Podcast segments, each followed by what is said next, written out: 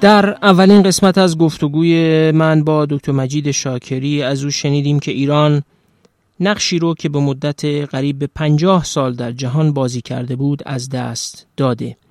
یعنی ایران دیگه نه به عنوان تولید کننده نفت و گاز و نه به عنوان حافظ امنیت انتقال انرژی در خلیج فارس برای آمریکایی ها اهمیت گذشته رو نداره و از این جهته که اونا مشکلی با تحریم ایران ندارن. از نظر شاکری تحریم ایران دیگه فقط به خاطر خودش نیست بلکه ایران به عنوان بخشی از پرونده تقابل آمریکا با چین و تلاش برای مهار این کشوره که مهمه. تحریم ها هم همین هدف رو دنبال می‌کنن. از این زاویه است که شاکری معتقد حتی رسیدن به خودکفایی هم نمی‌تونه مشکل تحریم رو حل کنه چون خودکفایی مسئله نوع رابطه ایران با آمریکا و چین رو حل نمی‌کنه. برای شرح بیشتر و دقیقتر هم که می‌تونید اپیزود 67 رو گوش کنید. حالا بریم قسمت دوم گفتگو با مجید شاکری درباره این موضوع رو بشنویم.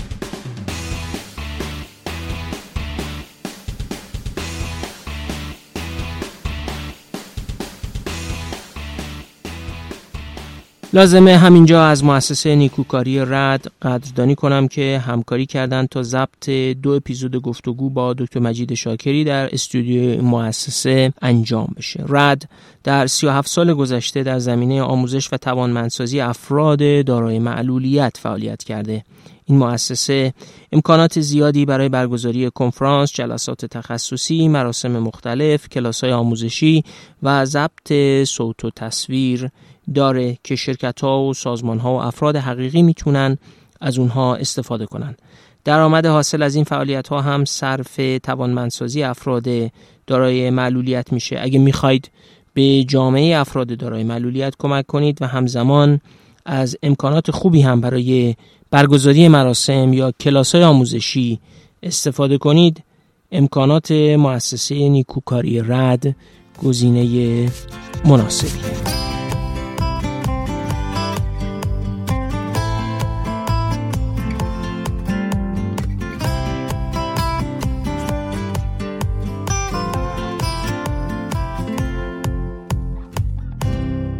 Bismillah ar-Rahman ar-Rahim.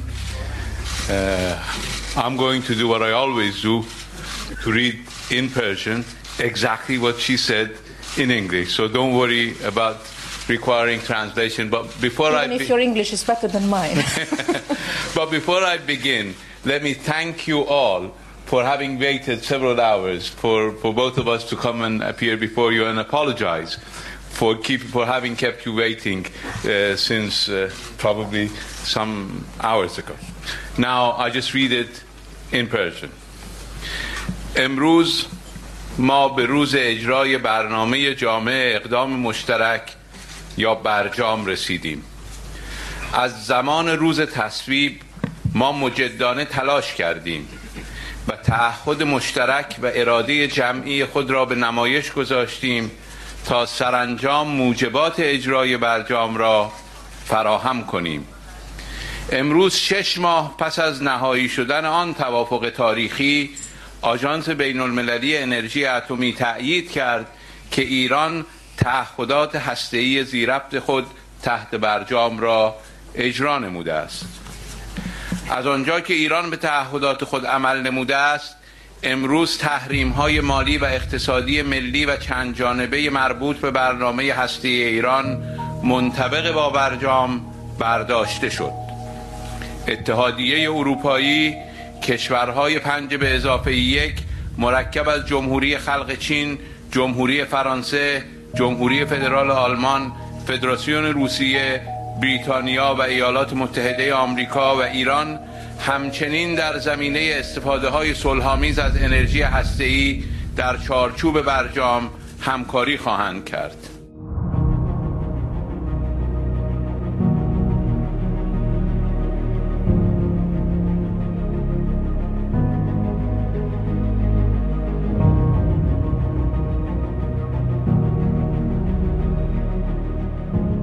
خب آقای شاکری بریم با یکی از اسنادی شروع بکنیم که اتفاقا قرار بود رابطه ما رو با آمریکا به نوعی یا در حدودی باز تعریف کنه. با برجام شروع کنیم. من یه توصیه به همه شنوندگان که خواهش می‌کنم برجام رو بخونید. خیلی مهم خوندن برجام. وقتی شما برجام رو می‌خونید می‌بینید ما داشتیم سعی می‌کردیم که توی توپ همون معامله قبلی فوت بکنیم. در اون توپ سوراخ بوده. اینو یه توییتی کردی یه موقعی نوشتی که قطار رفته و ما هنوز تو آرزوی دود قطار رفته ایم. بدون اینکه سوار یه قطار جدیدی بشیم. می‌تونیم شیفت بکنیم به یه سوال دیگه. در از سوال که خب اون قطار اون معامله با اون کشور صاحب ارز جهان روا یعنی دلار و امریکا که تموم شده. یه کشور جدیدی اومده یه امبیشنایی داره یه جاه هایی در جهان داره می‌خواد خودشو فرافکنی بکنه بیرون اسمش چینه. مونتا این صاحب قبلی این ارز جهان روا یعنی امریکایی ها به خاطر مهار چین هم که شده با ما درگیری دارن. حتی اگه ما مسئله خودمون مشکل نباشیم وسط بین آسیابی که یه سنگش چینه یه سنگش امریکا ما موندیم وسط له شدیم. حداقل تو روایت شما. خب حالا این وسط چیکار کنیم؟ یعنی این من, این من می‌تونم یه یه تیکه تعمیقی روی بحث قبلیمون بکنم. بله بله. بعد بریم بعدش من یه در حد پنج دقیقه ناچارم یه خورده اقتصادی تر حرف بزنم که بگم چرا چی باعث ورود من به این حرفا میشه. ببین ما یه چیزی داریم به اسم سگانه ناممکن. که یک کشور نمی‌تونه همزمان حساب سرمایه بس حساب سرمایهش باز باشه یعنی مردمش راحت برن ارز خارجی بخرن یا بفروشن یا بقیه بیان ارز اینها رو بخرن و اینها. سیاست پولی مستقلی داشته باشه و نرخ ارزش هم peg باشه نرخ ارزش fix کرده باشه به نرخ ارز خارجی. خب؟ دو تا از اینا رو می‌تونه انتخاب بکنه یکی رو بعد بذاره کنار. کشوری با ویژگی ما نمی‌تونه نرخ ارزش fix نباشه. اینو دوستان اقتصاددان من وقتی که بشنون انقلت خواهند داشتن این حرفا. ولی نهایتا اینه که ما از مدل کشورهایی هستیم که نرخ ارز که میره بالا به تعادل ارزی بر نمیگردیم. بلکه دائم عدم تعادلمون بیشتر میشه. قابل بحث هم از مفصل هم از این موضوع. به خصوص کشوری با ویژگی‌های ما. یعنی وقتی که علت افزایش نرخ ارزمون شوکای پشت سر همه برونزاست. خب این به کنار. پس اینو نمی‌تونیم بذاریم کنار. همه حرفایی هم که داریم می‌زنیم درباره سیاست پولی آقا ما میگیم کسر بودجه رو کنترل بکنیم میگیم بانک رو کنترل بکنیم همه اینا برای اینکه سیاست پولی مستقل داشته باشیم که بتونیم تورم کنترل بکنیم میگه از این خارج نیستش. به همین خاطر ما باید بتوانیم حدی از بستن حساب سرمایه رو انجام بدیم. این بحثم خیلی ربطی به تحریم و اینا نداره. همین بحثی که من دارم می‌کنم و با همین ادبیات آقای هاشم پسران با محمد یگانه تو بانک مرکزی سال 53 هم می‌کردن. اون روزی که اوج درآمد نفتی ما بوده. کشوری با ویژگی ما باید اینجوری باشه. خب؟ و حالا ممکنه یه سری از دوستان بشن بگن آقا ما که اصلا حساب سرمایه باز نیست شما یه پول نمی‌تونه جابجا بکنین یا عدد حساب سرمایه ما خیلی کوچولو عدد مثبت یا منفیش عددش بزرگ نیست. اما واقعا ملاک این که شنونده ما که حساب حساب سرمایه رو توضیح بده. حساب سرمایه یعنی مجموع انتقالات سرمایه ما به خارجی ها مثل وقتی که یه ملک خارج می‌خریم یا پولمون رو تو خارج نگه داریم یا حتی اسکناس دلار می‌خریم. یا معانی دیگه دارم معانی که مردم می‌شناسن رو میگم. و اون چیزی که معکوسش خارجی ها نزد ما انجام میدن. ما در ایران برای اینکه بفهمیم حساب سرمایه‌مون باز بعد بعضی از دوستان میگن ما که نمی‌تونیم پول خیلی راحت جابجا بکنیم. کسی صادر می‌کنه جلوشو می‌گیرن اینجوره اونجوره از این حرفا. ما حساب سرمایه اصلا باز نیست که همینطوری بسته است. یه ملاکی داره IMF اصلا برای کشورها که حساب سرمایه بسته دارن. یه قاعده تعریف می‌کنه جمع ورود سرمایه. بله به خروج سرمایه تقسیم بر کل جی دی پی. که اگر اون حساب بکنیم ما اتفاقا جزو عدد خیلی باز حساب میشیم. یه خدا به سلامت داره دکتر عبدو با آقای راتپور با هم یه کاری کرده بودم منم یه مشاوره تون کار داشتم. بحثمون این بود که آقا ما درست خالص حساب سرمایه رو نگاه می‌کنیم ببینیم عددش از جنس حالا امسال 800 خورده میلیون دلار 10 میلیارد دلار ایناست. اما واقعا عموم مردم تو دوره های تنش در کار خروج سرمایه اون ورود سرمایه رو که خارجی سرمایه گذاری نمی‌کنه که. پول نفت خودمون یه جایی بیرون مونده ذخایر بانک مرکزی بگردونیم باید اینا رو با هم ببینیم نه که از هم کسر کنیم بگیم.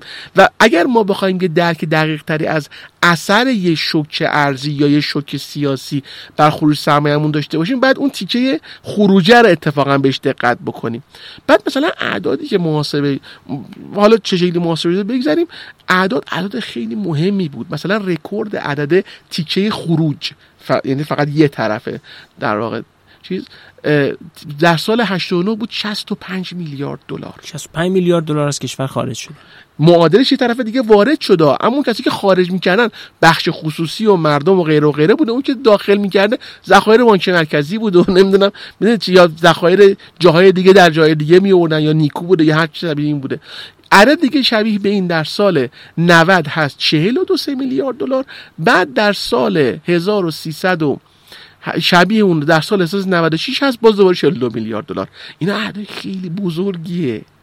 بعد شما اگر نتونید ساختار ارزی خارجی داشته باشید نمی‌تونید اصلا حساب سرمایه رو ببندید. آقا علت مشکل 4 و 200 عدد 4 و 200 نبود در درجه اول. این بود که اصلا قابلیت اجرا نداشت. چون شما نمی‌دونستید اصلا پولی که دارید میرید کجا میره چی میشه. به صادر کننده چیزی نمی‌تونید پول تو کجا می‌خوای بریزی؟ به حساب می‌خوای بریزی که پس فردا آمریکایی می‌خواد ببندتش؟ یا من پول از کجا به تو بدم؟ از کدوم حساب بانک مرکزی من پول به تو بدم؟ اصلا فرق 300 تومن سال 1373 و 4200 سال 1397 در این موضوع در درجه اول. نتون نتون عددش. و ما نمی‌تونیم ساختار پرداخت خارجیمون رو احیا کنیم. مگر اینکه با, با یک کشور صاحب از جهان روا ببندیم. که اون در نهایت به ترازنامه بانکایی که با ما کار می‌کنن تو بخش اعتباری فشار نیاره. خب معنی این حرفت اینه که میگی تورم غیر از اون متغیرهای درونزای داخلی مثل کسر بودجه که برش تاکید میشه یه متغیر خارجی داره و اون اینه که اساسا ثبات نظام ارزی شما یا پیش بینی پذیریش یا تعادلش به واسطه برهم خوردن اون کلان معامله که با امریکایی داشتین به هم ریخته. و تا روزی که شما نتونی یک کلان معامله دیگه داشته باشی که یه ارز جهان روا به عنوان یه حالا نمی‌دونم به تعبیر شما به عنوان یه لنگر به عنوان یه تعادل بخش به عنوان یه ثبات بخش در بازار ارزی شما عمل کنه اصلا نمی‌تونی. من اون شوکای ارزی تو اصلا نمی‌تونی کنترل کنی. فقط بگم چون شما رو کلمه یک تاکید می‌کنید منظورم یک کشور از جهان روان نیست. یعنی نمیگم حالا که با آمریکایی نوسیم پس دیگه بریم با چینیا ببندیم. منظورم اصلا این نیست. کشوری مثل ما باید تعریف بکنه خودش رو در منافع خودش رو با چینی ها با محور هند روسیه نه فقط هند یا فقط روسیه با اروپایی ها و با آمریکایی ها اصلا کشوری با ویژگی ما باید اینجوری باشه. ببینید ما من یه بار یه جایی گفته بودی که حتی شاه هم همزمان هم با شوروی ها کار می‌کرد. یعنی به هم با امریکایی ها ببینید ما اساسا ما تصور می‌کنیم در یک دنیای دو قطبی وضعیت بهتری داریم. کشورمون این حسو داره به خاطر جایی که در جغرافیا هست. اما مگه در شهریور 20 دوتای دوتای این قطبا چکمه تو ایران نذاشتن ایران گرفتن. اما همین ایران در دهه چهل وقتی آمریکایی ها به زوباهن نمیدن میره از شوروی ها می‌گیره. می‌تونیم بحث کنیم که کار خوبی کردیم گرفتیم یا نگرفتیم ما. اما ما در اون دوره ولی اساسا... قابلیت گرفتنش بود. بله بله. چون یه بحثایی هست که میگن اصلا اونی که آمریکایی می‌گفتن بهتون نمیدیم کار خوبی می‌کردن نمیدیم. اصلا قابل بحث این موضوع. اما با این وجود ارسون برسونم که بعد ما دو تا نظام تصفیه کاملا جدا داشتیم در اون زمان. یه نظام داشتیم. فقط برای اینکه با بلوک شهر کار بکنه با رومانی کار بکنه با شوروی کار بکنه و نوع تصویه خاص خودش داشت کاملا جدا از سیستم بانکداری بین یه مدل دیگه داشتیم با بلوک غرب که در خود آمریکا ذخایر بانک مرکزی ایران رو نگه می داشت خب این ناشی از جاییه که ما قرار گرفتیم. نه ناشی از ایدئولوژیمون نه ناشی از اینکه چ... یعنی مثلا می‌خوای بگی ژئوپلیتیک و ژئواکونومی و جغرافیای ما یه همچین منطقی رو تحمیل می‌کنه. بله. و وقتی شما خلافش عمل می‌کنی یعنی منطق تاریخی جغرافیایی ثبات بخشی به اقتصاد ایران رو و این توسعه ایران رو داری به هم می‌زنی. چون درباره ایران ثبات در تنوعه. همین الان آمریکایی‌ها مغز تحریم کنترل دسترسی ایران به کالای اساسیه. و آمریکایی‌ها مادامی که در این حوزه برتری دارن با ما حرف جدی نمی‌زنن. یعنی از طریق شرکت کارگیل وقتی ما رو کنترل می‌کنن؟ نه اصلا از طریق مدل تصفیه چون شما هر جوری بخواید تصفیه بکنید آخرش به یو سوئیس می‌رسه چون اونجا یوترن کار می‌کنه. بعد اینجا اون وقت سوالتون نمیشه خب من چه حالا یورو به دست بیارم؟ من که مثلا لیرو نمی‌تونم به این راحتی تو این سایز تبدیل بکنم به یورو اونم برای یه همچین چیزی. بعد مثلا سوالات سوالای سخت شروع میشه. بعد خیلی وقتا می‌بینید خیلی از تصمیماتی که گرفتیم مثل حز 4200 اصلا به این خاطر بوده نه به خاطر مثلا اینکه یعنی ارز داشتیم ارز متناسب نداشتیم. من می‌تونم بگم ها مجید شاکری وقتی میگه من دارم پژوهشگرم یا متخصص مالیه یا حکمرانی هم اینجا معنا پیدا می‌کنه. یعنی داره از میگه که نوع حکمرانی شما تصمیماتی که می‌گیرید تصمیم می‌گیرید ارز 4200 رو حذف کنید تصمیم می‌گیرید ارز 4200 بذارید با کی کار کنید یا نکنید به مدل تامین مالیتون در سطح بین المللی و اینکه چگونه ارزها رو به هم تبدیل می‌کنید چگونه حسابهای واردات صادراتتون رو تصویه می‌کنید اینا و از این مسیره که میگی در اصل ارز خیلی مقوله مهمتریه و اثرش بر ساختار و حکمرانی خیلی بیشتر از اینه که قیمتش چقدره یا مثلا آیا متناسب با تورم تعدیل میشه, یا نمیشه, نمیشه. یعنی شکل حکمرانیتون و اصلا سرنوشت شما به عنوان یک کشور در عرصه بین المللی تابع این میشه که چگونه این ارزها رو به دست میارید تصفیه می‌کنید یه یا... مثال منطقه‌ای نزدیک به این بزنم. ما الان یه بحران داریم به اسم بحران صادرات به کشورهای همسایه. دولت مستقر خیلی علاقمند صادرات به کشور همسایه رو زیاد بکنه. اینکه خوبه هممون خوشحال بشیم از این موضوع. پس بحرانش کجاست؟ ما با عراق با افغانستان با سوریه مازاد تراز تجاری مزمن داریم. یعنی همیشه خیلی بیشتر از اون چیزی که از اونها وارد می‌کنیم به اونا صادر می‌کنیم. به عبارتی اونا خیلی چیزی هم ندارن که به ما بدن. و زیر ساخت re-export به ما رو هم ندارن. اگه داشتن هم مسیر ریکس مثلا از جای دیگه چیزی بیارن اونو به ما بدن هم نداشتن. خب؟ این همون زیر ساختیه که مثلا امارات داره. خب. و دقیقا پاسخ همه اینا به این مازادی که ما درهم میدن. پس ما بخش مهمی از این بستانکاری ناشی از صادرات به کشورهای چرا به ما درهم میدن؟ به این خاطر که شما هیچ ارز پی به دلار دیگری که به صورت مستقیم بتونید هم از هرات هم از افغانستان آدمایی باشن که تو دو طرف ترازنامه‌شون این طرف افغانی باشه این طرف درهم باشه.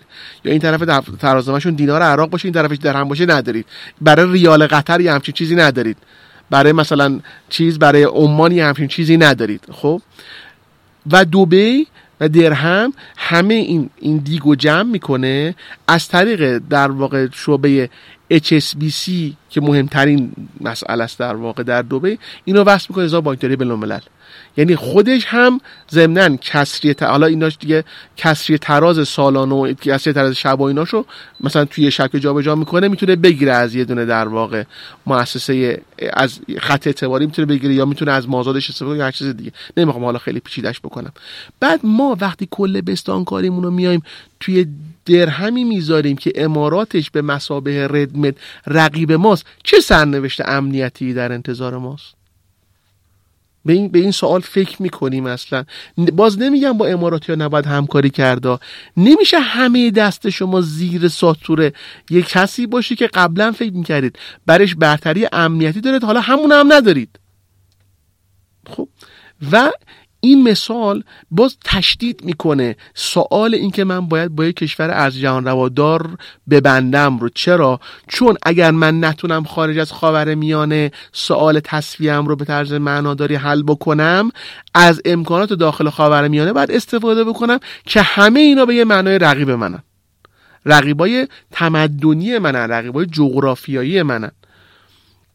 به عبارتی وقتی نمی‌تونی با مثلا چین، آمریکا، اتحادیه اروپا کار بکنی. اینا صاحب ارزهای جهان روان دیگه یا یورو یا حالا یوان که به اون معنا هنوز حتی حالا چرا اگه دقت کنید من معمولا نزدیک به جهان روا استفاده می‌کنم چون تنها فاصله چینی ها با جهان روا کردن یوان باز کردن حساب سرمایه شده یعنی احتمالا هنوز سهم یوان.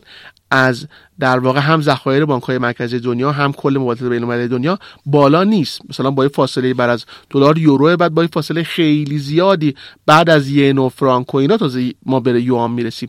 اما به محض اینکه اون اساس سرمایه رو بخوان باز بکنن اوضاع خیلی فرق می‌کنه. خب حالا وقتی نمی‌تونیم با اونا کار بکنیم یعنی مجبوریم فقط تو منطقه خاورمیانه کار بکنیم تو این منطقه هم اون جوری که استدلال می‌کنی در نهایت ما وابسته میشیم یا به تو دستمون رو زیر ساتور امارات. اصلا برجام این بود که ما نفت بفروشیم درهم بگیریم. یعنی خود برجام به تنهایی نقش امارات در سیاست اقتصادی ایران رو و در سیاست خارجی ایران رو و در سیاست امنیت ایران رو چند پله ارتقا داد. برجام برای بود چیزی غیر از این برای بود معکوس این باشه دیگه. اما عملا این شد.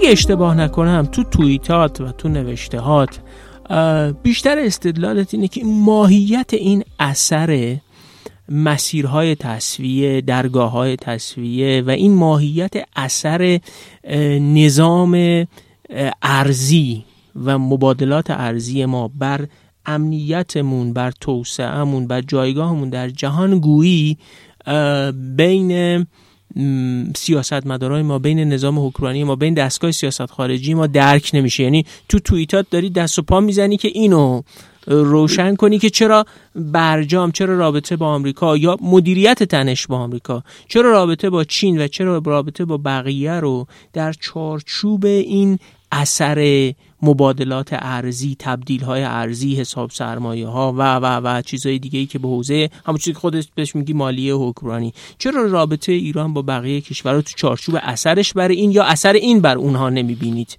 یعنی مثلا شما نیا کنید ما تقریبا دو ماه مذاکرات در واقع سال 1400 به 1401 برای بازگشت آمریکا به برجام. متوقف شد بابت اینکه آیا آمریکایی ها تگ فرض فرمایید که سپاه رو تغییر میدن یا نه؟ خب در حالی که اون tag ی که داریم دربارش بحث می‌کنیم یکی از یازده تا tag سپاهه. و اگر بناس دو ماه مذاکرات رو بابت یه چیزی متوقف بکنیم میارزه سر سهم از بازار سر tag SDGT بانک مرکزی سر می‌دونید؟ سر اینا میارزه آدم بره دعوا بکنه. به وضوح نگاه هنوز هم ژئوپلیتیک ژئواکونومی نیست.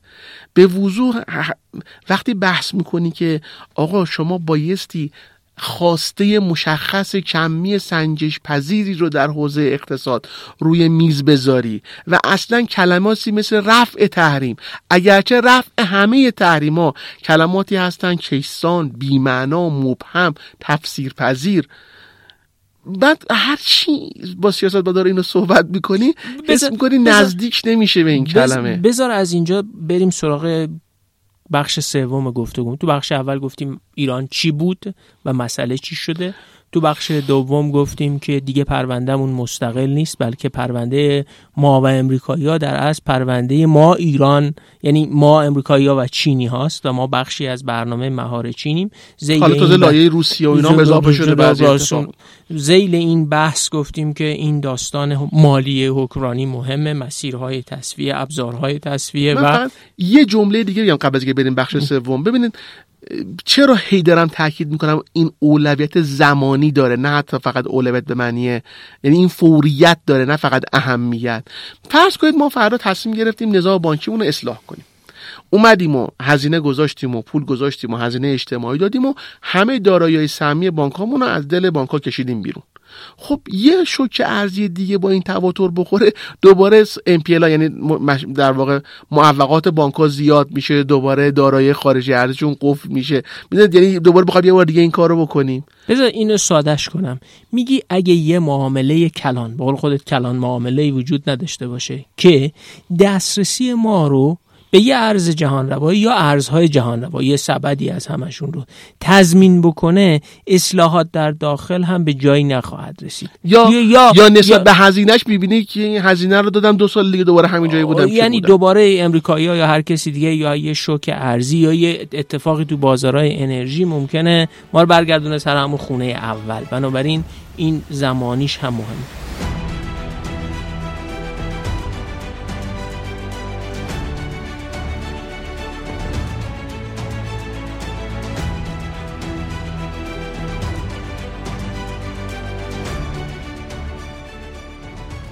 حالا بریم سراغ بحث سوم. بحث سوم اینه که تو این وضعیت چی کارت بکنیم؟ یعنی حالا همه اینا رو می‌دونیم؟ می‌دونیم خیلی وضعیت سختی هم هست. بالاخره جهان به انرژی ما دیگه اونجوری احتیاج نداره. حداقل امریکایی احتیاج ندارن. با چینی هم که درگیرن. حالا ما هم که داریم تمایل نشون میدیم با چینیا کار بکنیم و یه دی هم در داخل حرف از تنوع می‌زنن. یعنی اینکه ایران باید با همه کار بکنه. از چین حراسی از آمریکا حراسی فرانسه حراسی نمی‌دونم روسیه حراسی اینا همش بده باید با همشون کار بکنیم. خب حالا تو این وضعیت چی کار بکنیم؟ واقعا عملیاتی روی میز پیشنهاد مجید شاکری چیه؟ حتی عملا ما میگیم با همه باید کار کنیم ولی با هیچ کس دقیقا کار نمی‌کنیم. یعنی حتی ما با چینی ها با در واقع آمریکایی که هیچ با اروپایی ها من مثلا این یه بارتی از نگاه تو نگاه کنم به مسئله. اینجوری میشه که چون ما اصلا مسئله رو اونجوری که مجید شاکری میگه ندیدیم اونجوری هم طرح مسئله نمی کنیم به همین خاطر توی توییتات هم دائم می نویسی به جای اینکه بگید رفع همه تحریم ها بگید همکاری اقتصادی یا یک انتفاع اقتصادی مشخص. اون انتفاع اقتصادی مشخص تو چارچوبی که خودت میچینی قابل درکه. تو اون چارچوب اون یکی حالا به نظر خودت برجام یا وین مذاکرات 1400 1401 تو همه اینها همون رفع تحریم ها و اینا معنا داره. ضمن اینکه تاکیدم می‌کنی که آقا دقت بکنید چینی ها از زمان واقع تینانمن همه تحریم ها سر جاش هست اما همه شرکت های امریکایی هم رفتن خودشون رو مستثنا کردن رفتن تو چین دارن کار می‌کنن. در اصل اون exemption ها یا مستثنا شدن ها از تحریم. همون انتفاع اقتصادی است که تو داری تعریف می‌کنی. یعنی چینیه به اپل گفته اگه می‌خوای تو چین کار بکنی خودت برو exemption بگیر. خودت برو از سناتوراتون exemption بگیر. من که مسئله من نیست. تو می‌خوای بیای تو چین کار بکنی. اما اینجا یه سوالی پیش میاد. برای اپل میصرفه که بره تو بازار چین کار می‌کنه. من موقعی گزارش شرکت فیلیپس رو میخوندم. که گفته بود وقتی که کارخونمون رو بردیم تو چین بزنیم حدودای دهه 90 و اینها کلش ضرر بود. اما بالاخره می‌دونستیم یه بازار یه میلیارد و 400 میلیون نفری آیندهش درخشانه و اونجا تولید کردیم میموندیم. برای اونا این اکزمشن گرفتن معنا داره. حالا با همه جمعی مسائل مربوط به ایران با اینکه آمریکایی‌ها این محور رو ویران می‌خوان نمی‌خوان یک محور کریدوری شکل بگیره با اینکه چینی ها هم اخیرا یک فایل رو گوش می‌دادم از پویان حاضران. شیش هفت تا استدلال آورده بود برای اینکه چرا اون معنای افول آمریکا خیلی معنای درستی نیست و آمریکا به اون معنا اصلا در حال افول نیست و چرا اصلا چینی ها مایل هم نیستن که یه نقش بزرگتری رو در شاید تو مثلا 2050 به عهده بگیرن. حالا تو این وسطی که امریکایی این وضع دارن چینی ها مایل نیستن هزینه های درگیر شدن با امریکا رو بپردازن. از طرفی هم ما به هر دلیلی اومدیم وسط پرونده آمریکا و چین ما هم مطرح شدیم. حالا تو این وضعیت چیکار کنیم؟ پیشنهاد چیه؟ چند تا قاعده کلی میگم بعد حرف رو زمین کاملا می‌زنم. اولا ما نیازمند اون هستیم که بتونیم توافقاتی که با هر کشوری انجام میدیم رو اجرا کنیم. یعنی این دو, دو معنا داره. یک اینکه ما باید مجری توافق داشته باشیم. در ایران چنان اختیارات توضیع شده است که تقریبا هیچ پرونده وجود نداره که بتونیم بگیم صفر تا صدش یک مسئول داره. و پاسخ ما به این توضیح هماهنگی شده نه تمرکز.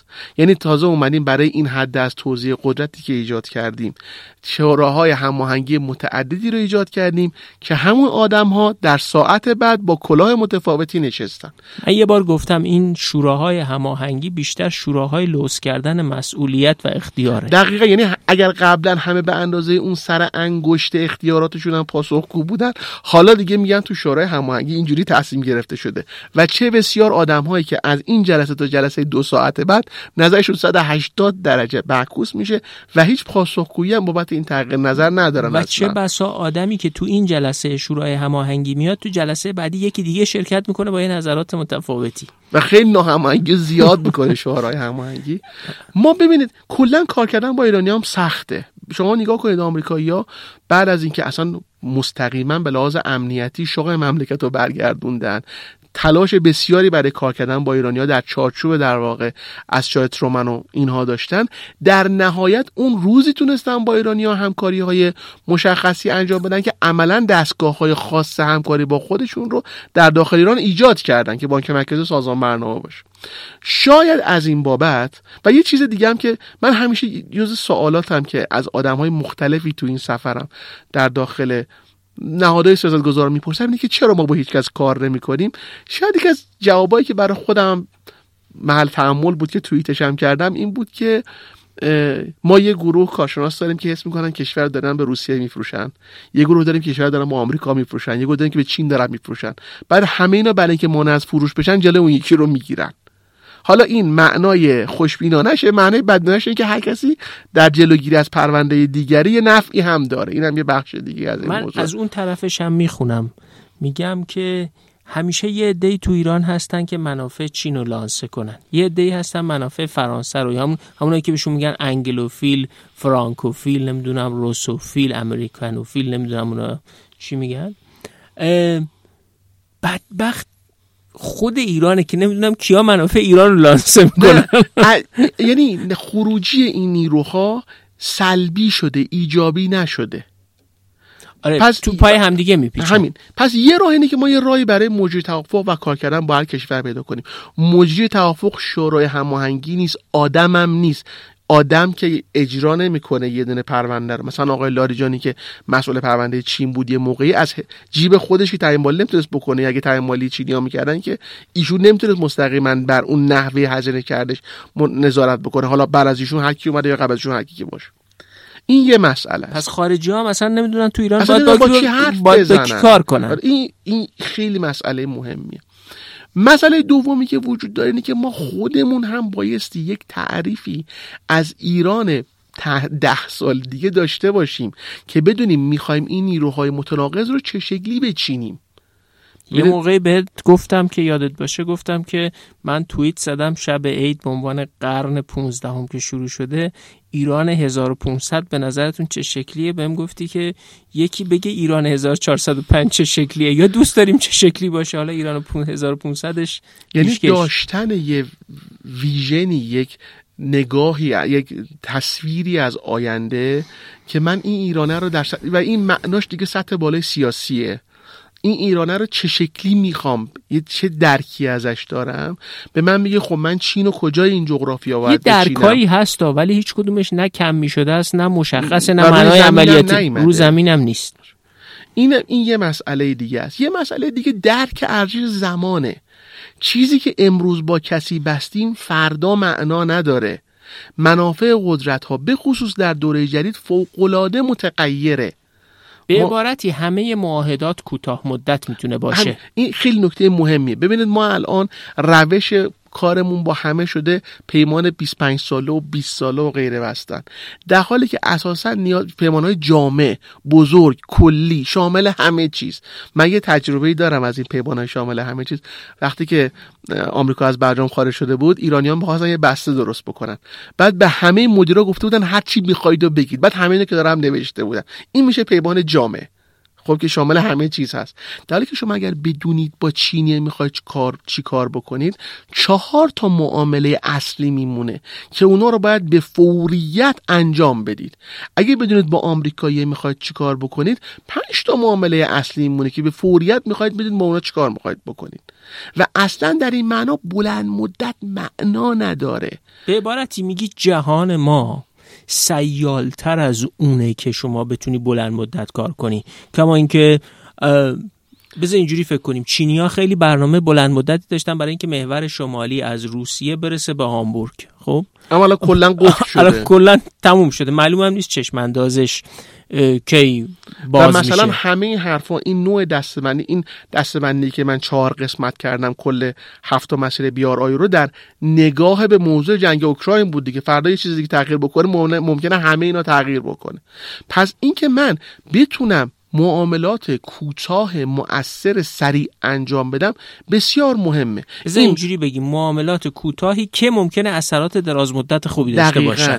و دست ما رو برای معامله بعدی باز بکنه. فکر نمی کنیم به نظر تو داریم برعکس عمل می‌کنیم. می‌خوایم معاهدات دراز مدتی ببندیم که اثرات کوتاه مدتی بر وضع فعلیمون داشته باشه. دقیقا. و اثرات کوتاه مدتش معمولا فروش به افکار عمومیه. چیزی بیشتر از اون واقعا رخ نمیده.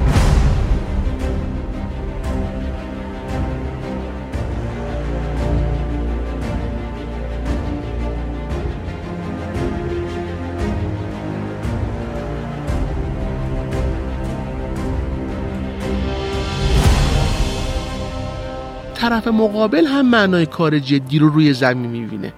الان در پرونده های متعددی اینجوری شده که طرف مقابل میگه ببین اگه بناس با هم کار بکنیم این کار رو انجام بده من ببینم تو می‌خوای با هم کار بکنیم یا نه. یکیشو توی یکی دو ماه اخیر خیلی روش تاکید کردی این چه برون به گرمسار رو. بله. با روسا. بله. میگه خب آقا خیلی مرد می‌دونید می‌خواید با روسا کار کنید راهن این چه برون به گرمسار رو را بندازید. اما همون نوع تقسیم وظایف همون نوع نگاه فنی به مسئله کلان باعث میشه عملا مثلا همه میگردن خب حالا چیکار بکنیم؟ و زمان میگذره. می‌دونین؟ این حرف مال امروز یه سال دیگه من حرف درست باشه. خیلی یکی از انتقادات من به دولت های رئیسی با وجود که من خودم شخصا خیلی آقای رئیسی رو بهش علاقه اخلاقی دارم اینه که عمده راه هایی که الان روز میز دولت هست راه های سال 96 این راه رو منم 96 می‌گفتم ها.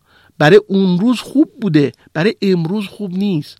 به عبارتی میگی ما اهمیت زمان در سیاست و در سیاست بین رو درک نمی کنیم گویی. یعنی الان وقتش نیست ما دوباره درباره پیمان پولی دو جانبه صحبت بکنیم. وقتی سوال فوری دسترسی و ارز جهان روا داریم. با اونم مثلا با یه روسیه که اصلا ماش کسری تراز جاری داریم. بعد اگر کسی داریم باید پاسخ بدیم. اگه می‌خوایم پاسخ بدیم پس اینجا برون گرفسار. پس اینا به هم وصله. اینجوری نیست که موضوع فقط این باشه که حالا پل این چه توضیح بدم که این الان این راهن وجود داره بحث اصلاح برقی سازی و یه سری مسائلی مربوط به اینه در واقع. بعد حالا چرا اون؟ خودمون بفهمیم چرا تاکید می‌کنیم. اگه میگیم رشتاستارا یه معنایی داره. اصلا یه تصویر دیگری است از آینده ایران. اگه میگیم این چه یه معنای دیگری داره. اصلا یه تصویر دیگری از آینده ایرانه. این خیلی اینا مهمه. این, این منوط به اینه که ما قبلش درباره آینده ایران یه چشماندازی داشته باشیم یه ترسیم تصویری کرده باشیم. نگرانم مخاطب به این چه برسه که مثلا من دارم میگم که بس یه لوی جرگه بکنیم و همه بزرگا و ریش سفیدا با هم بشینن و ببینیم می‌خوایم چیکار کنیم. نه چشمانداز حاصل توفیقه. یعنی یکی از این مجموعه ها وقتی به توفیق می‌رسه بقیه حول این چشمانداز جمع میشن. ما با توافق به چشم انداز نمی‌رسیم. از موفقیت به چشم انداز می‌رسیم. شبیه همین حرفی که دارم درباره روسیه درباره چین می‌زنم میگم آقا یک پروژه مشخص یک مسئله مشخص قابل سنجش با نتایجی که گام بعدی رو باز بکنه درباره آمریکایی هم هست. میگن آمریکایی ها می‌خوان ما موقتا وارد بازار انرژی بشیم به نحوی که دائما از اون خارج باشیم. درست شد اینو هم اونا میگن هم خودمون می‌فهمیم. چیز مخفی که نیستش که. ما میگیم می‌خوایم وارد بازار انرژی بشیم به نحوی که دائما در اون باشیم. این هم که واضحه. اما یک جایش اشتراک وجود داره. اون جایی که هم اون هم ما می‌خوایم موقتا وارد بازار انرژی بشیم. خب من رو همین می‌تونم برنامه ریزی بکنم. برنامه ریزی ایجابی رو به جلو بکنم. مشروط به اینکه بدونم چی می‌خوام. ببینین وقتی ما میگیم من رفع تحریم می‌خوام یعنی چیزی نمی‌خوام. به این خاطر که دیگه از ایام برجام یاد گرفتیم که رفع تحریم معادل انتفاعی که فکر می‌کنیم رفع تحریم ایجاب می‌کنه نیست. به عبارتی امریکایی ها حتی وقتی رفع تحریم هم انجام بدن یا عالم ابزار دیگه دارن برای اینکه نذارن شما از اون رفع شما تحریم سود ببرید. میگه ای 234 رو حذف کن اون پس ای 235 رو می‌ذاره. یه پله بالاتر. با یه کشور سالس هماهنگ می‌کنه به تو فشار بیاره و خودش پشت اون فشار وای میسه. مگه فشاری که اماراتی ها در 1395 به ما آوردن در زمستون 95 می‌تونست بدون هماهنگی آمریکایی باشه؟ معلومه که نمی‌شد. اصلا از اینا بالاتر. کل اون چیزی که باعث شد سفر سرمایه گذاری ایتالیایی ها به تهران تبدیل بشه به سفر سرمایه گذاری یعنی آخرش رو سرمایه گذاری ایران در ایتالیا یه جلسه است که سفیر ایتالیا گذاشت سفیر آمریکا در ایتالیا گذاشته با تجار ایتالیایی. یا مثلا در ژاپن آمریکایی ها یه دونه نهاد حقوقی رو معرفی کرده بودن برای اینکه با به شرکت ها مشاوره بده که با ایران چیلی کار کنن. و اون نهاد وظیفش این بود که انقدر موضوع رو پیچیده کنی که اونا نتونن با ایران کار بکنن. اینا که تحریم نیست. شما می‌تونید یه برجای بنویسید توش بنویسید آمریکایی‌ها علیه ایران صحبت نکنن؟ یا شرکت ها اینجوری مشاوره ندن؟ نه. اما می‌تونید بلخص بعد از خروج از برجام و اینکه تحریم های ثانویه نشون داده به شرکت های آمریکایی و شرکت های اروپایی که چه شکلی قابلیت باز اعمال داره. به سرعت قابل برگشت و, و خود ما چقدر کمک کردیم به دنیا که نشون بدیم تحریم آمریکا قابل باز اعماله. مثلا یکی از جالب تریناش این بود که ما به عنوان یک ستانده از اروپا اگه یادتون باشه قانون مسدود ساز تحریم رو خودمون با اروپایی ها اونا به عنوان یک ستانده به ما دادن قانون. بعد اون قانون خودش باعث شد که همه زودتر از ایران برن. به این خاطر که یه deadline گذاشته بود گفته بود از این deadline به بعد اگر اگر یه کسی بیاد در واقع از به دلیل تحریم به ایران یا خدمات نرسونه این مجازات این مجازات رو داره. خب اروپایی می‌گفت من قبل از اینکه deadline آمریکایی برسه و قبل از اینکه deadline شوی زودتر برم که بین این دو تا گیر نیفتم. یعنی اگر این قانون نبود شرکت اروپایی دیرتر می‌رفتن از ایران به جای اینکه زودتر برن. این وقتیه که اما اگر من بدونم من انقدر فروش نفت می‌خوام. من اینقدر در واقع انتقالات بانکی در فلان نقطه خاص می‌خوام. من این پروژه های سرمایه گذاری رو می‌خوام. نه اینکه دوباره برجام امضا بکنیم تازه بدویم بریم license در واقع خرید ایرباس از OFAC بگیریم و license بوینگ از حالا license اینا گرفتیم تامین مالیش رو کی بکنه و اصلا تامین مالی ایرباس جزو نکات درس آموز تاریخ ایرانه. رفتیم یه license ی گرفتیم که اولش گفتن یه اماراتی تامین مالی می‌کنه بعد گفتن خود ایرباس تامین مالی می‌کنه.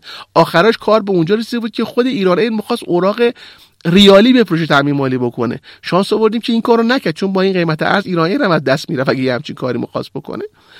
و اگه ما خواستمون رو چون نمی‌دونیم چیه از الان سعی می‌کنیم برای همه احتمالات بعدی جا رو باز نگه داریم.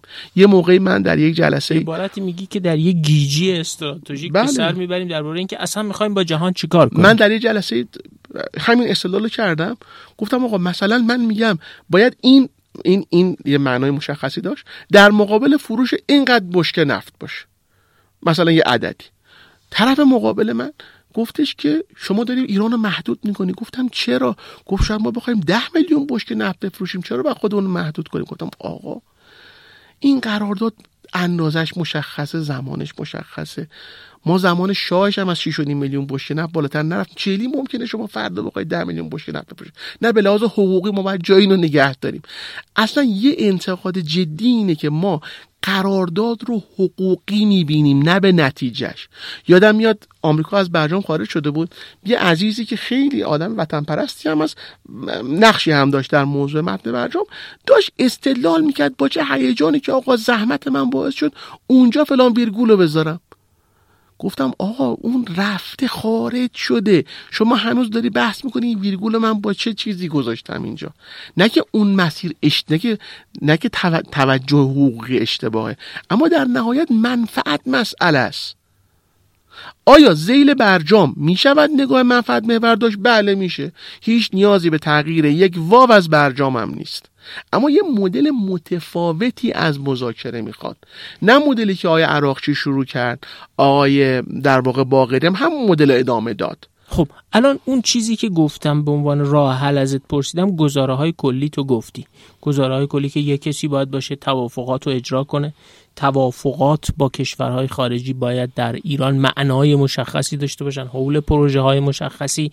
این توافقات باید منطق کوتاه مدت بودن و به خاطر سیال بودن تحولات در جهان بپذیریم یعنی یک خب. توافق کوت... به این معنا که یک توافق کوتاه مدت با نتایج مشخص بهتر از یک توافق ابدی بدون نتایج مشخص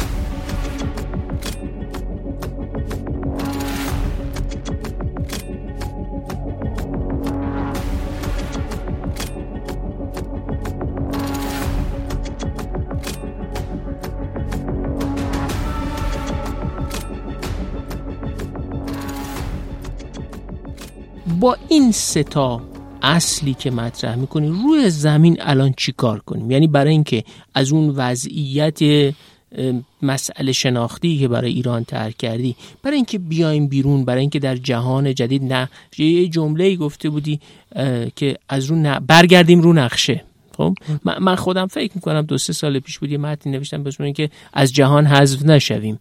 اون موقع یه چیزی شبیه تو تو ذهنم بود. می‌گفتم ما یه جایی هستیم که مزیت جغرافیایی تاریخی داشتیم اما نه هیچ فرودگاه مهم داریم نه هیچ خط لوله مهم انرژی از ایران میگذره نه هیچ خط حتی دیتایی میگذره یعنی از این مسیرهای بکبونای اینترنتی و اینها چیزه.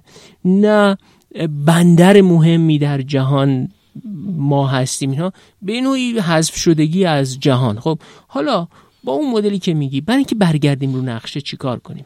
اول درک کنیم که اتفاقاتی که در حوزه انرژی افتاده اتفاقات تغییر دهنده بازیه و الان موضوع گفتگوی ما با غرب دیگه موضوع هسته ای نیست و بلکه موضوع انرژیه.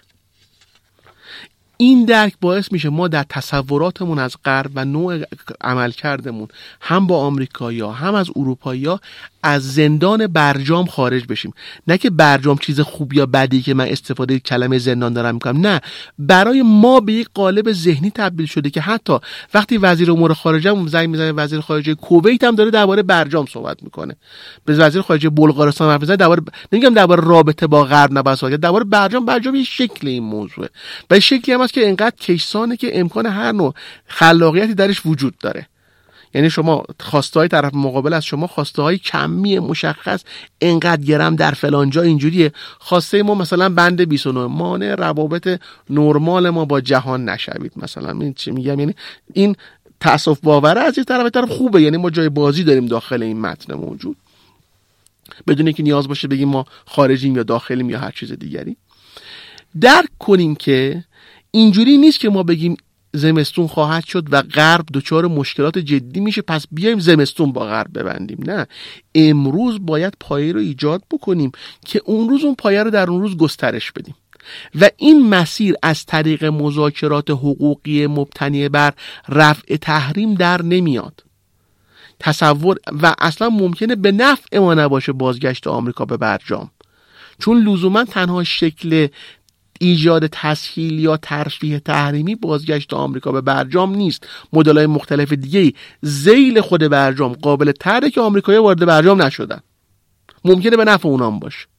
این یک. یعنی ما همین اول هر کلمه که اونا میگن در راستای توافق موقت توافق محدود با هر کلمه شبیه به این رو تهدید انگاری نکنیم. به عنوان براش پاسخ ایجابی داشته باشیم. میشه بحث کرد این پاسخ ایجابی یه روز 100 تا کار می‌کرده یه روز 50 تا یه روز دیگه 100 تا.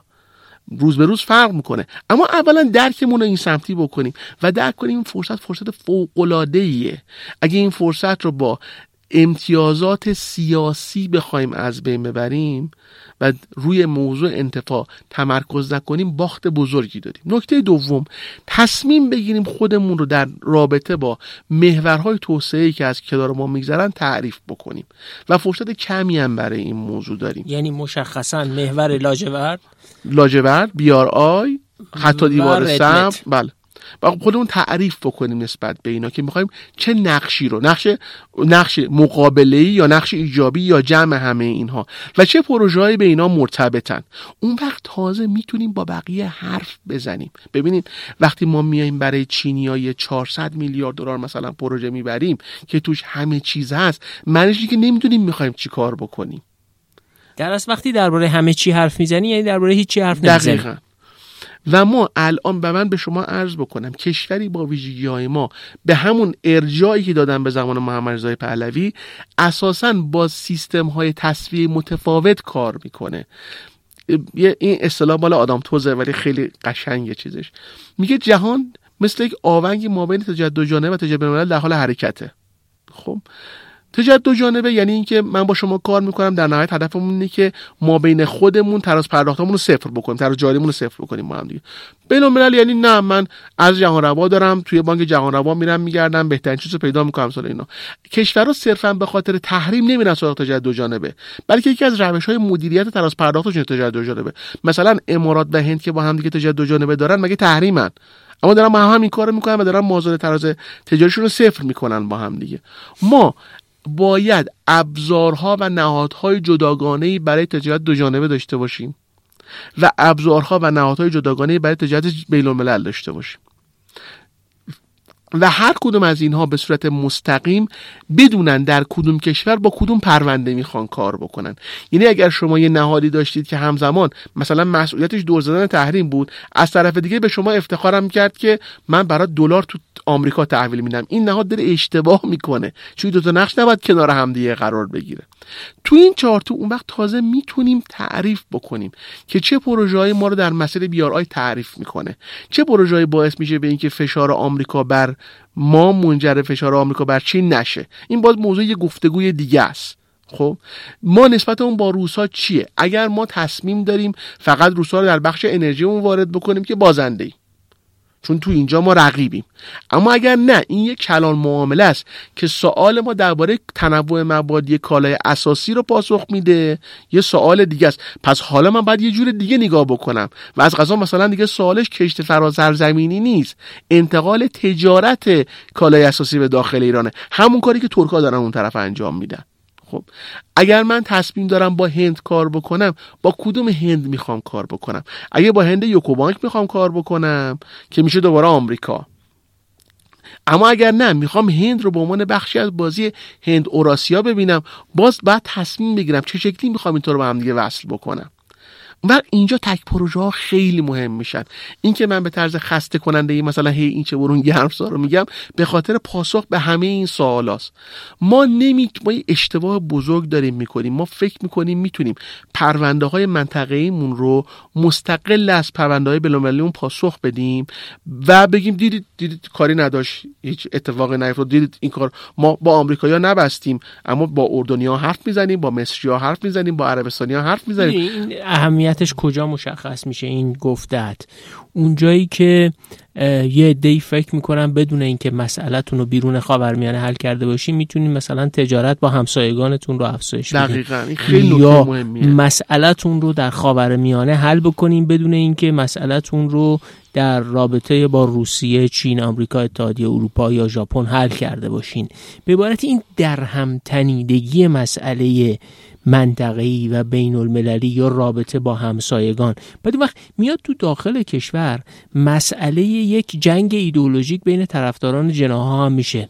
مثلا دولت حسن روحانی بد بود توانایی نداشت ارزه نداشت که مثلا تجارت با همسایه ها رو افزایش بده. دولت ابراهیم رئیسی این بازی رو بلده. ببینید این مثلا حل شد.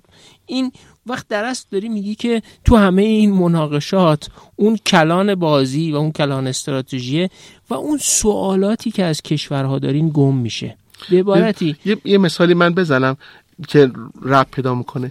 من هنوز این سوال برام حل نشده. شاید شما یه روزی می‌تونید من جواب بدین سوالا.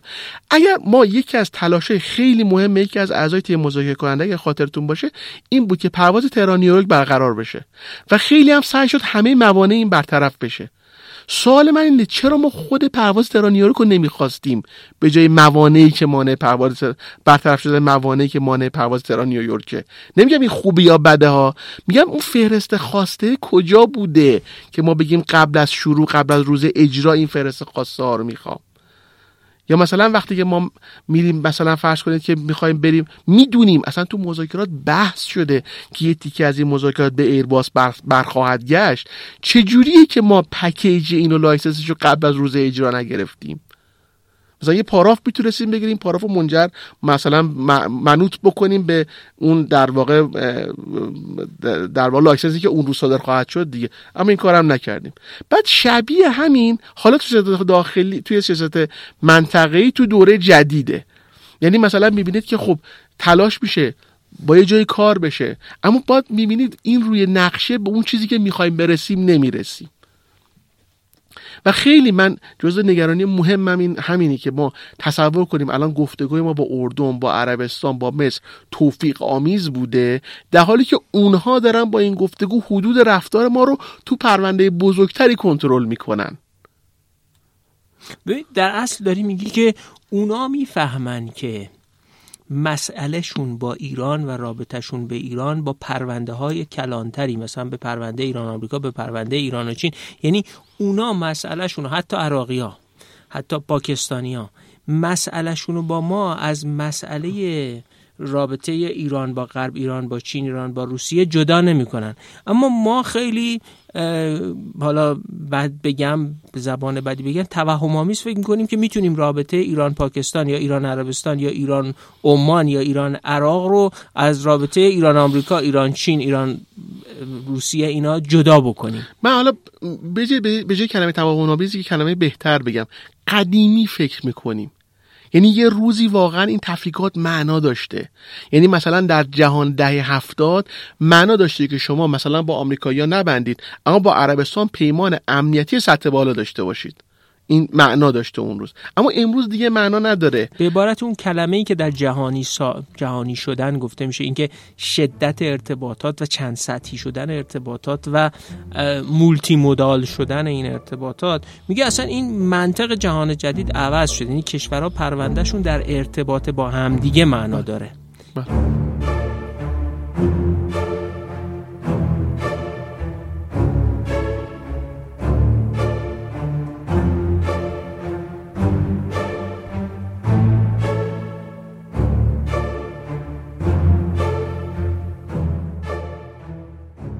پس تو گام سوم به عنوان راه حل میگی باید یه نگاه استراتژیکی به آینده ایران داشته باشه. اصلا بدون می‌خوام بگیم ایران 1405 1410 1415 عملیاتی یعنی چی؟ چون اینجا هم باید تصریح بکنیم. دیگه منظورمون این نیست که مثل سند ایران 1405 بنویسیم بعد بگیم که یعنی منظوری که من من با کدوم کریدورا چه کاری می‌خوام ما یه شانس داریم که همه بیرون دارن یه قابایی رو درست می‌کنن. ما این شانس رو داریم از اون قابا انتخاب کنیم. خیلی نیاز به ابتکارات فوق العاده نداریم. و لازم هم نیست و لازم نیست که حتما ضروریه که حرفای کلی نزنیم. چون تو 1420 اون سند چشم انداز اومدیم گفتیم ایران 1420 پیشرفته است. یعنی اگه امروز با مدل مجید شاکری فکر کنیم آقا به پیشرفته است چه حرف هوایی چرا می‌زنی؟ رو زمین بگو چند تا قطار سری و سر داری چند تا بندر چوز داری چقدر جاده داری چقدر... و, و چرا اینا رو داری؟ و چرا اینا رو داری؟ و و اون چراشو خودت پاسخ میدی. میگی برای اینکه برگردم به روی نقشه جهان.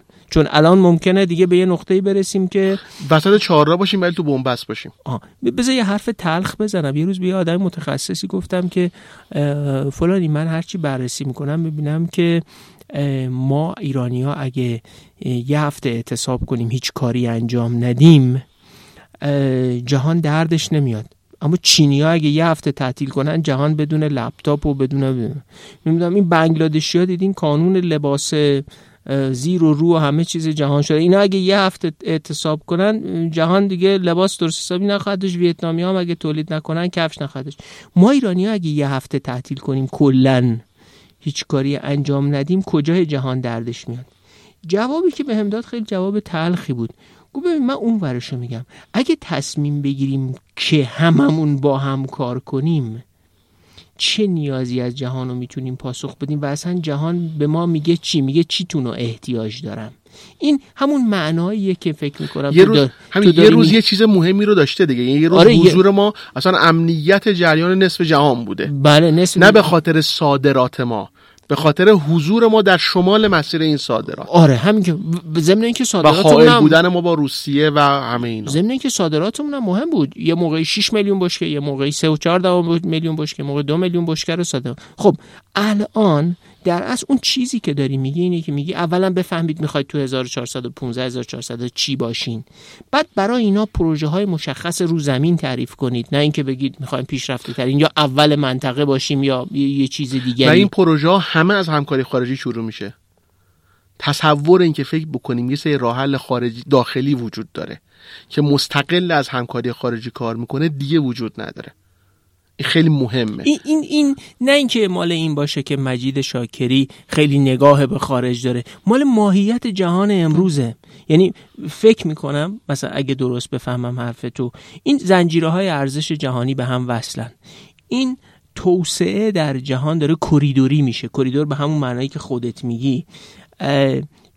تو این مدل پیوند پولها ارزها و حتی پازل های مختلفی که از نقاط مختلف جهان میان و به هم میپیوندن. اینکه بیارای به این شکل طرح میشه یه بخشیش مال ماهیت جهان امروز هم هست. یعنی متصل شدن مهمه. یعنی یه کشور کاملا درونگرایی مثل تاجیکستان مثل ازبکستان. حتی اینا هم نمی‌تونن به این سوالا بی پاسخ باشن.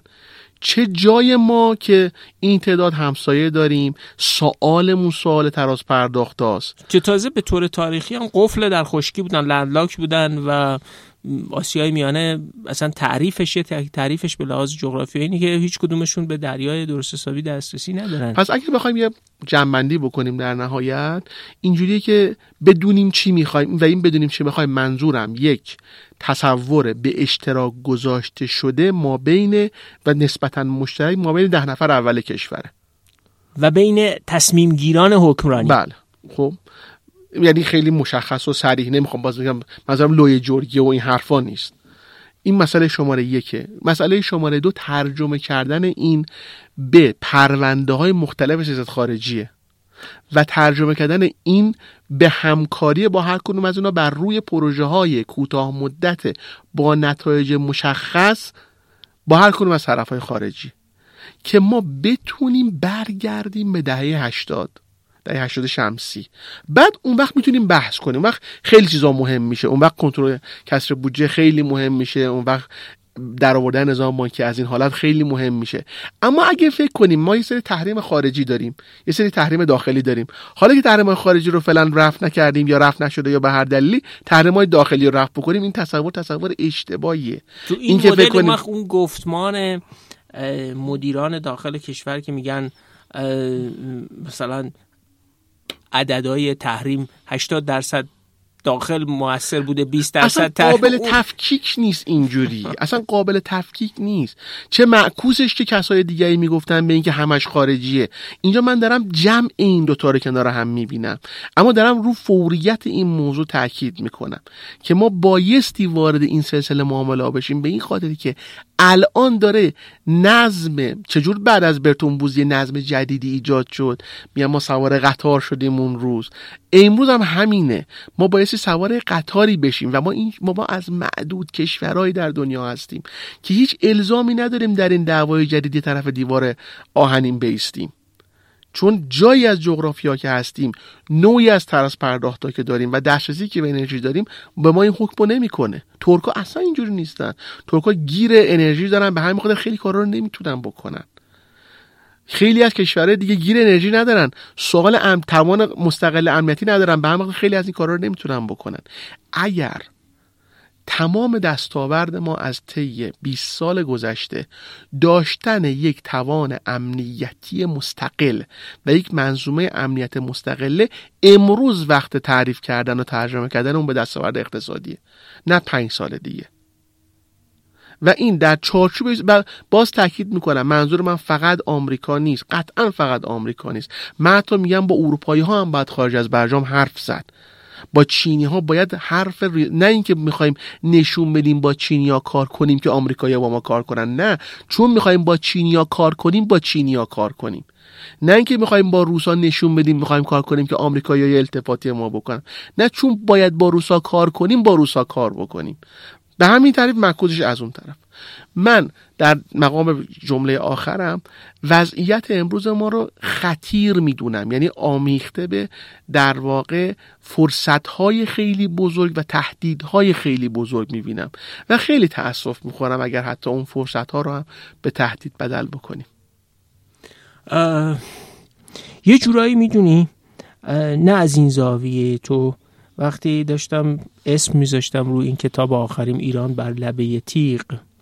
به یه زوایای دیگه بر همین نگاه می‌کردم و اون جمله ای که نوشتم ما نسلی هستیم که بر لبه تیغ راه می‌رویم امروز تصویر روشنتری دارم بعد از این گفتگویی که با تو کردم درباره اینکه حالا اگه محیط زیستمونم رو لبه تیغه اگه مسئله آبمونم رو لبه تیغه اگر که حالا صندوق بازنشستگی نمی‌دونم کسری بودجه مسئله بانک ها همه اینا به یه نوعی یه واژه سال 93 به کار بودم همایندی بحران ها همه بحران ها همگرا شدن به سمت یه لحظه تاریخی. یه وجه خیلی مهمی رو داری طرح می‌کنی از این بر لبه تیغ بودن. همین اینجاییه که بالاخره فرصت ها و تهدید های یعنی ممکنه این حذف شدن از جغرافیا برای یک بازه طولانی تاریخی مداوم بشه. یعنی بری و برای 150 سال از ولی دوره بلند مدتی از تاریخ از بشی. چجوری تو بازی بعد از بعد از برتون ما جایی بالاتر از افغانستان جایی بالاتر از عراق ایستادیم. و به مدت تقریبا هفتاد سال تو اون بازی بازی کردیم. و, و صاحب از همه اینا مهمتر صاحب سنت توسعه شدیم. این خیلی مهمه. چی باعث میشه چی باعث میشه عراق میلیاردها دلار درآمد داشته باشه؟ اما نتونه حتی به اندازه امروز ایران پروژه اجرا بکنه. سنت توسعه دستگاه دیوان سالاری که یه حد اقلی از در واقع ارزش کارشناسی رو داره به هر حال. و, ما و, دست و ارزش خودش رو دهه چهل نشون داد. بله. و ارزش خود حتی بین سالهای 68 تا مثلا 84 5 هم نشون داده. نه حتی مثلا حتی زمان جنگ. من زمان جنگ رو حس کردم از اون سوال خودم دیگه. ولی مثلا سیاست پولی تو بلد بوده یه کارایی بکنه قابل بحث چه کارایی. که فرض کنید 50 درصد کسر بودجه داشته باشه و کل این کسر بودجه رو مانیتایز کنه یعنی عینا پای پولی برداره. اما تورمتون هیچ وقت از 19 درصد بیشتر نشه. چی میگم؟ پس یه توان کارشناسی یه سنت توسعه وجود داره که این این جواهر هنوز هست. و, و شما میگی که این, این, این در معرض فرسوده شدنه. طبعا بله. فرسوده. و هر چقدر زمان جلوتر میره با یه مقوله هم به اسم فشردگی زمان مواجهیم دیگه. یعنی سال 1600 میلادی یه سال یه سال الان نبود. الان یه سال به اندازه ممکنه 150 سال سال 1600 میلادی باشه. خب خیلی ممنون از اینکه این ایدهات رو درباره برلبه تیغ بودن ایران در این فرصت به اشتراک گذاشتی و می‌دونم تو این وقت محدودت و وسط همه کارهای شلوغی که داشتی اومدی اینجا. امیدوارم که یک اولا شنونده های ما احساس کرده باشن که واقعا از سر دلسوزی و با دغدغه‌ای که دوتامون برای ایران داریم نشستیم با هم حرف زدیم نگران این گربه روی نقشه هستیم. نکته دوم اینه که حتما کسایی هستن که ممکنه با ایده های تو مخالف باشن. من همین الان اعلام بکنم که این پادکست یه فضایی است برای گفتگو درباره اندیشه توسعه. اگه کسی هست حرف جدی داره و می‌خواد مخالفتی بکنه نقدی بکنه غیر از اینکه می‌تونه بنویسه ما همین الان هم می‌تونیم دعوت بکنیم از اندیشمندایی که فکر می‌کنن ایده هایی در همین راستا دارن. همینجا میزبانشون باشیم و حتی چه می‌دونم شاید به اینم فکر بکنیم یه روزی مجید شاکری با یه کسی دیگری بشینن همینجا صحبت کنن ما میزبان باشیم. دعوت می‌کنم که عزیزانی که دقدقه های ایران و تفکر درباره ایران دارن می‌تونن بیان و اینجا با هم گفتگو بکنیم. خیلی آقای دکتر شاکری استفاده کردم یاد گرفتم وقت تو گرفتم. امیدوارم که روزی رو شاهد باشیم که حالا با روشی که تو میگی. یا با هر روش باشیم که همه ایرانی ها سرشون بالا باشه. بله سرفراز باشن. احساس امید با آینده با همه وجودشون داشته باشن. و و احساس کنن تو مسیر خوبی میرن. حالا مهم نیست اصلا همین که در کنیم مشکل ما مال امروز نیست مال فرداست. آره، و آره. نمی‌تونیم در امروز بهش پاسخ بدیم. پاسخ بهش از فردا شروع میشه. خیلی مهمه. آره. و, و شاید یه آرزوی خیلی خیلی انزمامی روشنی هم باشه. یه تصویری از ایران 1405 ده 15 همچی کم می شده مشخص روشن داشته باشیم و احساس بکنیم که ایران ما حکمرانیش داره به سمت همون آینده ای که با هم توافق کردیم. نه نمی‌دونم اون روزی که مثلا سال 85 سند چشم اندازا نوشتن اصلا چند درصد ایرانی ها دقدقشون اون چیزایی بود که تو اون سنده نوشتن. یه چیزی رو با هم توافق بکنیم به عنوان آینده ایران که بهش باور داشته باشیم و اون ظرفیتاش هم ایجاد کنیم. نکته مهم می‌گفتی. اگه یه چیزی رو با خارجی ها توافق کردیم ظرفیت اجراش هم داشته خب، باشیم. بتونیم اجرا بکنیم. ظرفیت اجراش رو بسازیم. و اجرا کردنش. خیلی ممنون. متشکرم. انشالله روز شما بخیر روز شما هم بخیر باشه. ایام به کام و شاد باشید ممنون متشکرم. خدا حافظ خدا حافظ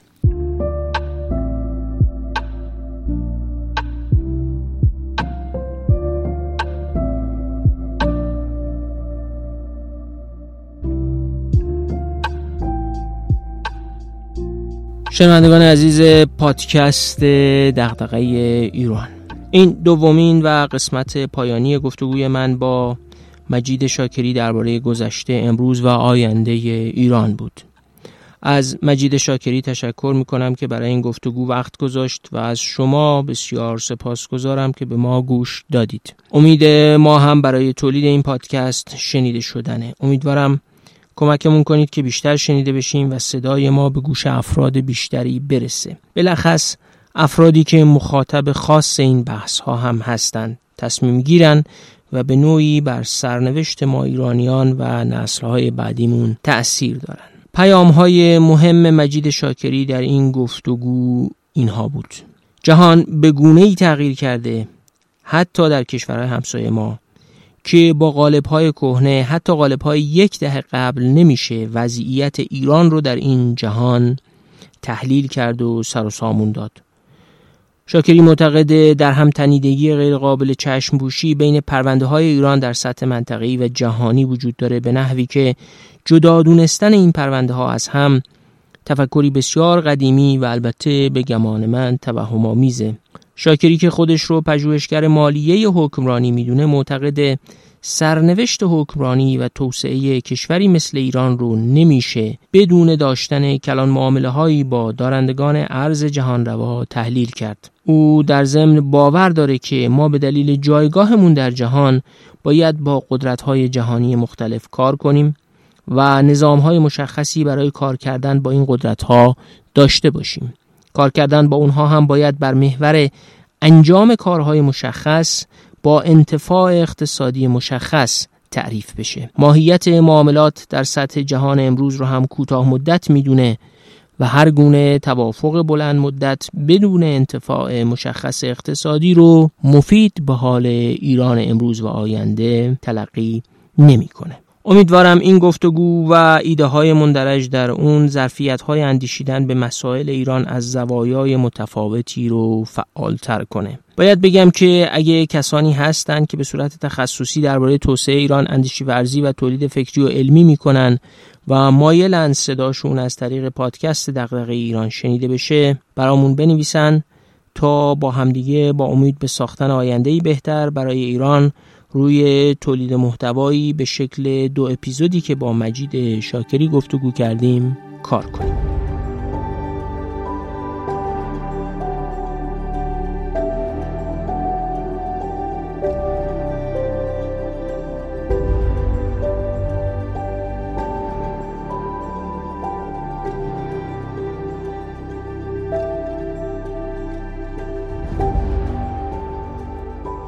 همیشه از اینکه ما رو به دیگران معرفی کردید قدردانی کردیم. این دفعه درخواستمون اینه که این دو اپیزود رو که به موضوع مهمی درباره سرنوشت ایران پرداختن رو بیشتر به دیگران معرفی کنید تا با فراوانی بیشتری شنیده بشن.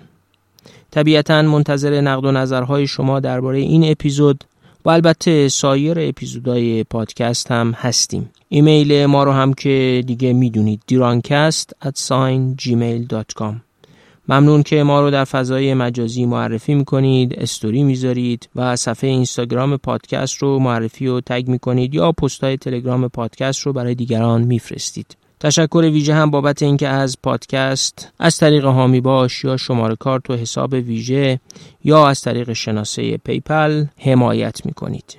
امیدوارم که مجموع کار ما و حمایت های شما قدم های هرچند کوچکی به سمت ساختن ایرانی با آینده بهتر باشه. فعلا روز و روزگار بر شما خوش و خدا حافظ